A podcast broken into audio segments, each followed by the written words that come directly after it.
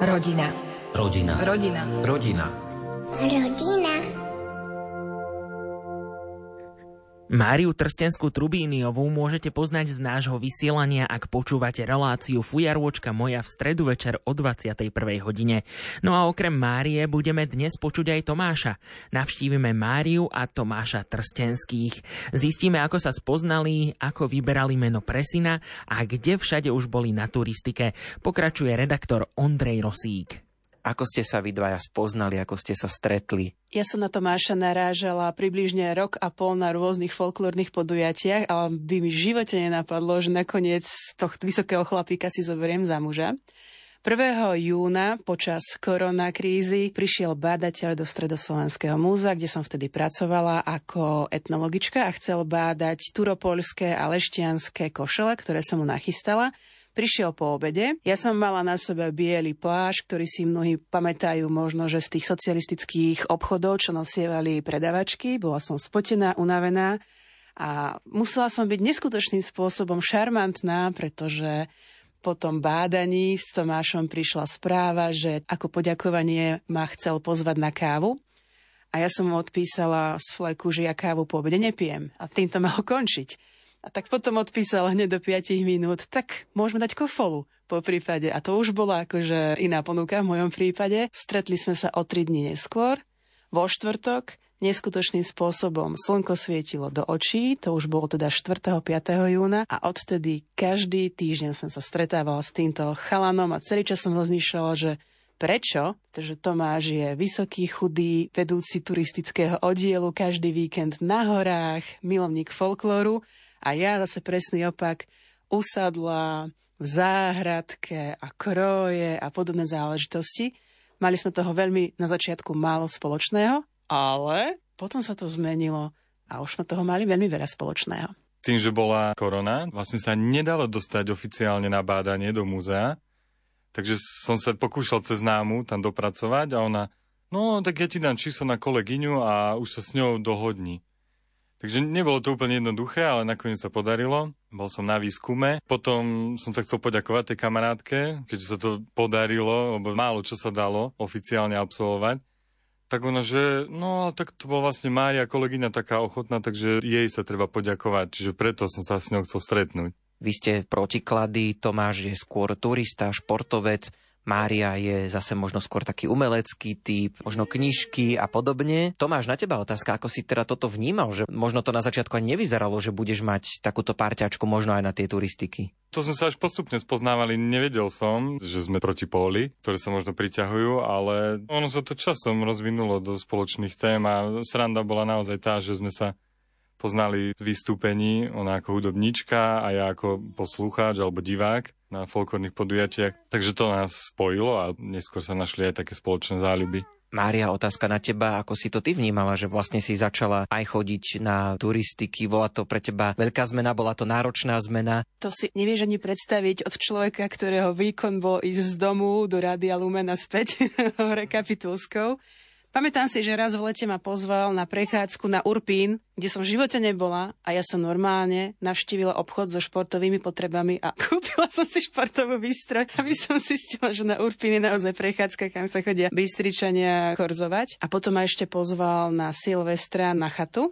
s jeho turistami a to bol naozaj prvý výkon z mojej strany, kedy som pochopila, že dá sa ísť za hranice síly. Ja si pamätám, že keď sme vyšli na Fabovú holu, tak som ti povedala, že a pozdravujem tvoju budúcu frajerku, lebo ja končím na dmorskej výške. Koľko to bolo? 1400 metrov. Ale postupne som si to veľmi obľúbila aj skrz koronu, že som sa snažila dostávať do prírody a chodila som potom aj sama. A Tomášovi som potom vždy posielala obrázky, že čo som zmákla čo v Tomášových očiach bolo fakt, že prechádzka a pre mňa to bol brutálny výkon. Napríklad taký slávny kozlinec, kde som vyšla na kopec a že kde ten výhľad, ve tam bolo plno stromov, chrapaždiny, koniec. Takže takto ma Tomáš naučil pozerať sa na tú prírodu iným uhlom pohľadu a hlavne pozerať sa na to, čo som mala úplne také prírodzené a to je ľudová kultúra a folklór. On je tak úžasne zanietený preto, nosí kroj Ja napríklad nosím kroje len pri špeciálnych príležitostiach, keď som vystupovala, alebo keď boli nejaké sviatky. No Tomáš nemal vôbec problém sa obliecť do toho kroja aj počas normálneho dňa, alebo na dovolenke, čo pre mňa bolo že úplne fascinujúce. Takže takéto obohacovanie navzájom počas aj chodenia, aj počas materstva. Už vieme, že Mária sa od Tomáša naučila chodiť na turistiku. Dalo by sa to aj otočiť, že čo Tomáš teraz možno viacej číta knihy alebo niečo iné, čo si si ty tak odniesol, lebo vlastne v tom vzťahu to tak je, že tie hrany sa na oboch stranách nejako obrusujú, tak našli by sme niečo také u teba? Vďaka Márii som sa dozvedel aj také veci z ľudovej kultúry, ktoré som nemal šancu vedieť, keďže majú veľa odbornej literatúry vo svojej rozsiahlej knižnici a samozrejme aj pomohla zlepšiť, lebo jedno je nosiť a druhé aj vedieť o tom, čo nosím a aj navzájom tie doby skombinovať. Toto som sa tak naučil od Márie.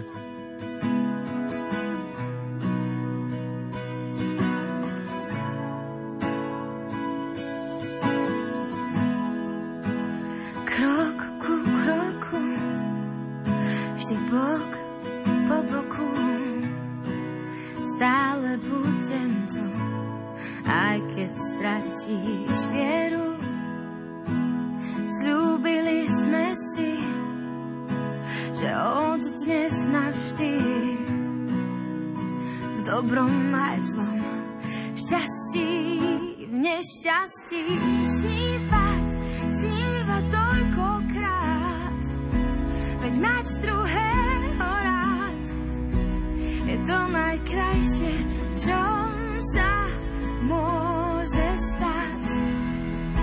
Až na koniec sveta prídem, ak sa dá.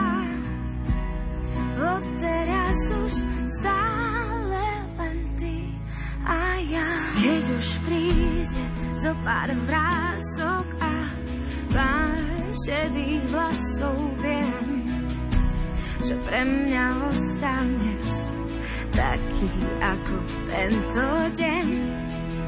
Lebo v zdraví, v chorobe, aj v kráse a v starobe, v tomto živote patríme k sebe a preto snívaj, veď mať druhého rád je to najkrajšie, čo sa môže stať. Až na koniec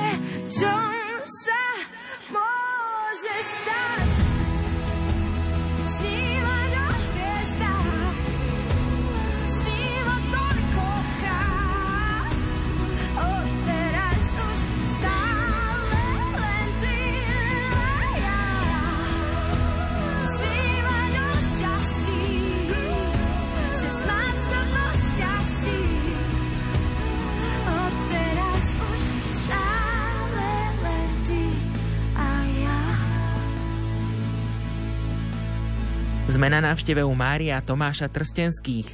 Hovoriť budeme o svadbe, ale aj o ich 18-mesačnom synovi Jergušovi.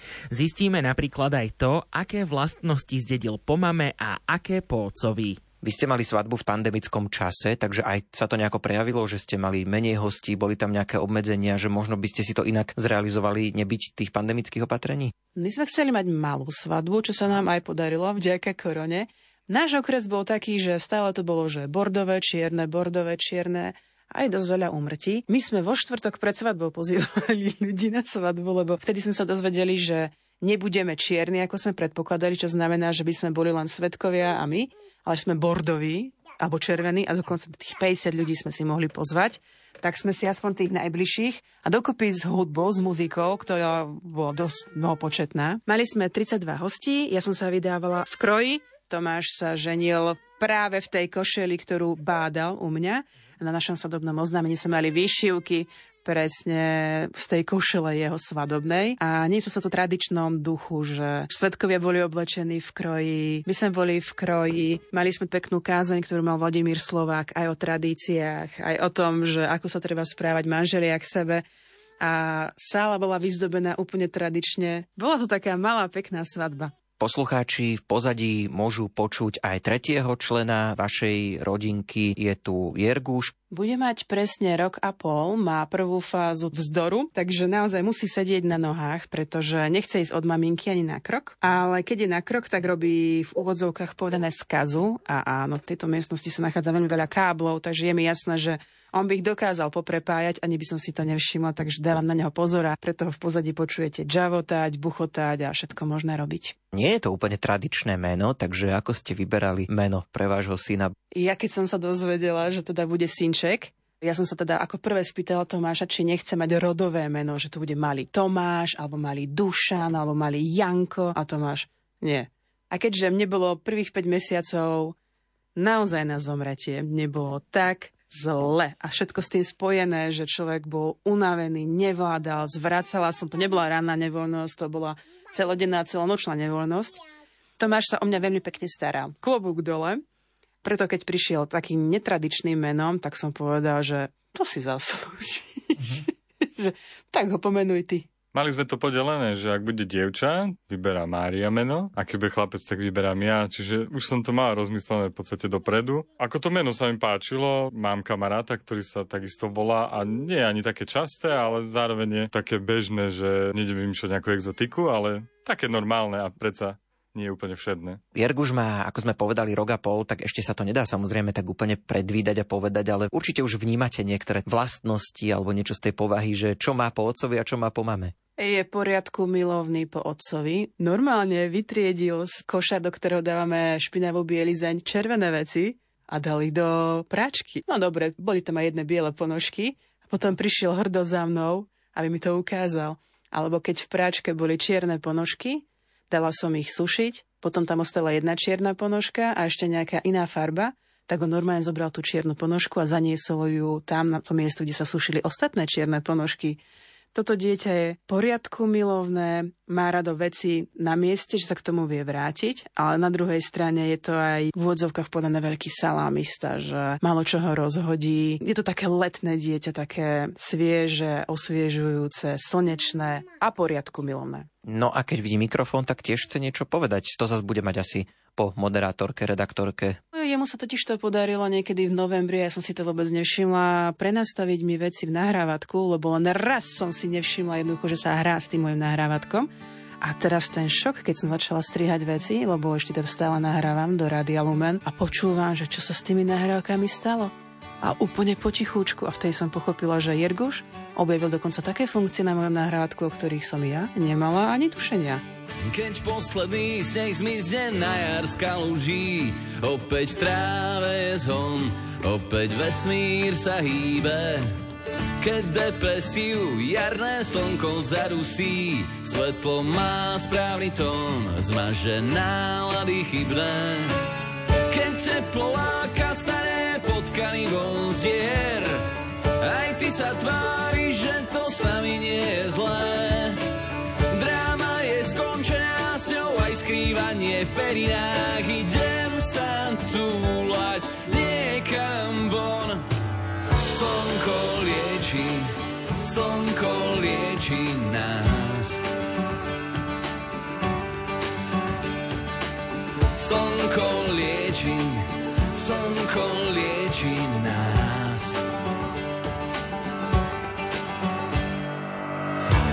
Zmizne hmla a ráno svietiť nemusím, opäť mám v hlave mier, opäť ľahko sa dýcha. Keď zvuky ulic mi zastrhnú do uší, chcem ísť s tebou von, chcem do mesta splývať. Keď teplo láka staré potkany von zdier, aj ty sa tváriš,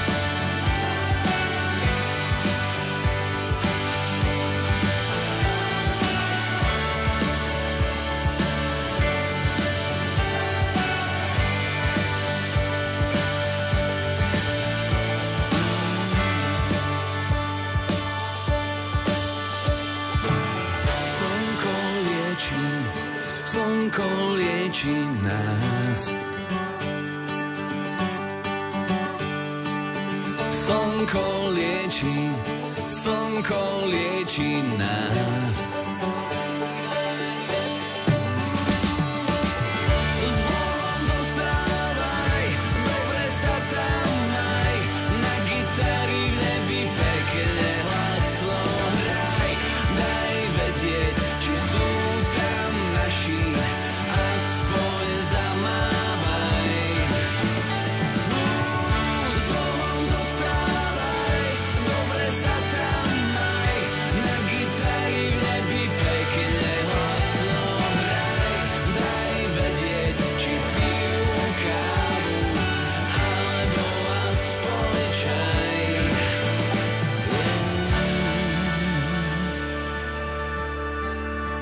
A Tomáš Trstenský sú našimi hostiami v rubrike Byť šťastnou rodinou dnes. Na turistiku chodia aj s malým Jergušom. Oblúkom sa teda vrátim k turistike. Dá sa vám chodiť na výlety aj s Jergušom? Samozrejme, začali sme chodiť s kočíkom, keď bol úplne najmenší, ale to sú také nenáročné vychádzky. Potom Mária kúpila nosič, čiže chodil na hrudi, ale nie je to úplne také pohodlné, keďže človek nevidí pod seba alebo pred seba priamo. Takže nakoniec sme zvolili turistický nosič, kde je dieťa na chrbte a vidí aj dopredu, vidí na rodiča, takže to je výhoda. A dá sa aj trošku viac prejsť, takže boli sme aj také dlhšie výlety, napríklad na Sitne, na najvyššie hore Šťavnických vrchov, alebo sme boli na hrade Čabrať a potom také kratšie. Ako vždy závisí od počasia, aby to dieťa malo aj nejaké pohodlie a nie v nejakom nečase zase chodiť nejaké fujavici. Už to nie je chodenie o nás dvoch, Tomáš je ultra, naozaj. Ja som taká, že prejde menšie vzdialenosti alebo menšie prevýšenia, ale teraz to chodenie s bábetkom, s dieťaťom nie je o nás dvoch, ale je o ňom, koľko zvládne a my sa mu musíme prispôsobiť a takto pomaličky mu ukazovať aj tú prírodu. Na to sitno mám naozaj krásne spomienky, lebo Tomáš vlastne niesol Jerguša a ja som niesla jeho turistický ruksak. A to bola rovnaká ťažoba. My sme dole išli, ja som si dávala taký pozor, Tomáš to pekne zvládol, ja som ten ruksak vliekla, no a Jerguško vlastne videl krásny výhľad na rodný hond a hlavne on sa normálne vyspal na tej chate. To bol akože taký pôžitok, že toto dieťa je schopné teda aj takéto turistiky. Ako zvládate role otcovstvo, materstvo? Možno najnáročnejšie to býva práve v noci. Keď som prišiel po porode nejaký týždeň do práce, tak som stretol šéfa, zablahoželal mi k narodeniu syna a pýta sa, že koľko hodín spávate a keď som mu povedal, že sa zobudí, ale naozaj, že ešte úplne novorodenec, dve, trikrát za noc, tak šéf, že čo? Ja som asi 15 krát stával, to sa nedalo, tak bol úplne z toho prekvapený, čiže závisí to veľa od dieťaťa. A zase ja mám hlboký spánok, takže som veľa tých pláčov alebo zobudení Jerguša ani nejako nevidoval, takže mne sa spánkový režim v podstate nezmenil. Ale ja to zase tak berem, že On zarába, takže do práce musí ísť vyspatý, aby všetko zvládal, lebo nás živí, okrem štátu. Jirguš nemal koliky, teda ako náhle bola prvá alebo druhá kolika, tak sme nabehli do lekárne, kúpili sme, čo bolo treba, dávali sme, čo bolo treba a on pekne spinkal. Takže sme si našli taký rytmus, že stával naozaj dva, trikrát som k nemu stávala cez noc. Jasné, že som bola nevyspatá, ale sme sa v tomto prispôsobili jemu. Že ja som nevymýšľala, že celú noc prespať a základ je neporovnávať sa s inými mamičkami, ktoré začnú rozprávať, o, tento môj prespí celú noc a neviem čo. Alebo naopak, jo, ja stávam 20 krát cez noc. Proste nechať tak, že každá mama to má nejak iné, Jerguš má povahu, akú má, spával a vstával toľko to a my sme sa mu prispôsobili. Už keď bol starší a už som nevládala, tak som dostala takú dobrú radu, že matka má mať dobrú životosprávu, kvalitne sa stravovať a snažiť sa čo najlepšie spať. No a potom si vymysleli zo pár zlepšovákov presne, ako sa vyspať. Napríklad v mojom prípade aktuálne on stále stáva o jednej, o 5. Tak mu vždy nachystám niekoľko fľaštičiek s mliečkom a on normálne, že vypije to mlieko tej jednej, vyhodí von, to ja už počujem, že dopil. Časové znamenie ohlasilo jednu hodinu, alebo o 5. keď Tomáš stáva do roboty, on mu spraví tú druhú fľaštičku a my si vieme pospať. Takže čo sa týka spánku, som spokojná. Máte už za sebou zásnuby, manželstvo, narodil sa vám syn. Čo sú najbližšie výzvy, čo máte pred sebou? Čo sa týka toho materiálneho žitia, tak pomaličky prerábame starú chalupu v jednej hontianskej dedinke. Ja som to tak odpozorovala, že takýto vzťah, ktorý má rásť, by mal mať aj nejaké výzvy v živote. Či sú to mať deti, dobre vychovať deti, alebo niečo postaviť, alebo cestovať, mať niečo spoločné a niečo stále budovať, lebo som si všimla, že vzťahy, ktoré ustrnú, na jednom mieste sa pomaličky rozpadávajú, že čo rastie, to žije v našom prípade. Tak dúfam, že budeme stále rásť, či už v láske, alebo v takomto duchovnom živote a v podobných veciach, lebo treba rásť, aby sme boli šťastní. Hovorí Mária Trstenská Trubíniová. Tomáša a Máriu Trstenských sme predstavili v rubrike Byť šťastnou rodinou dnes, ktorú pripravil Ondrej Rosík. letí vietor, čo dvíha čo skrýva rieka, veľa si má. Koľko je ciest a hviezd na nebi, otázok viac než odpovedí.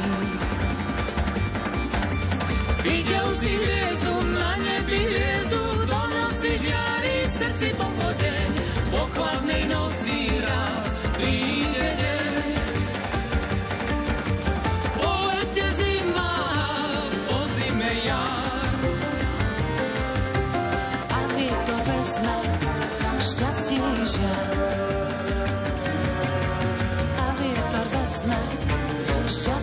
šťastie i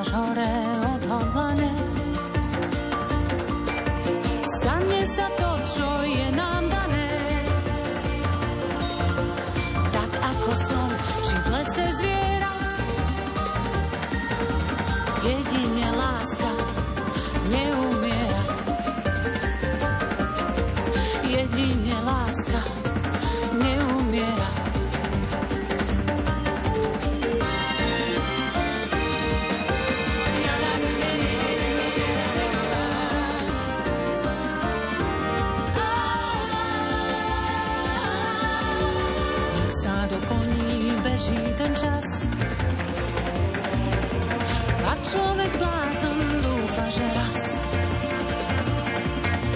keď nájde svoje miesto v zemi verí, že niečo v ľuďoch zmení. Videl si hviezdu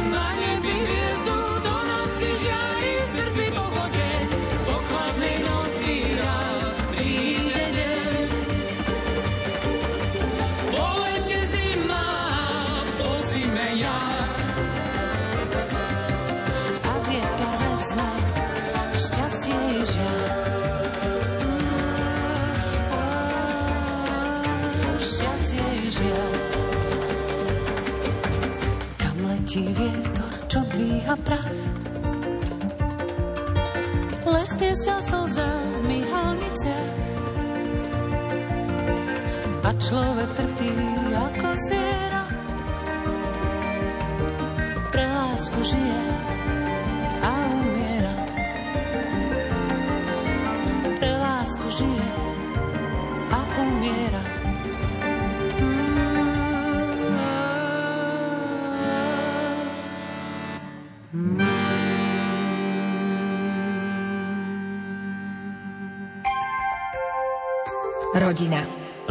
Rodina. Rodina.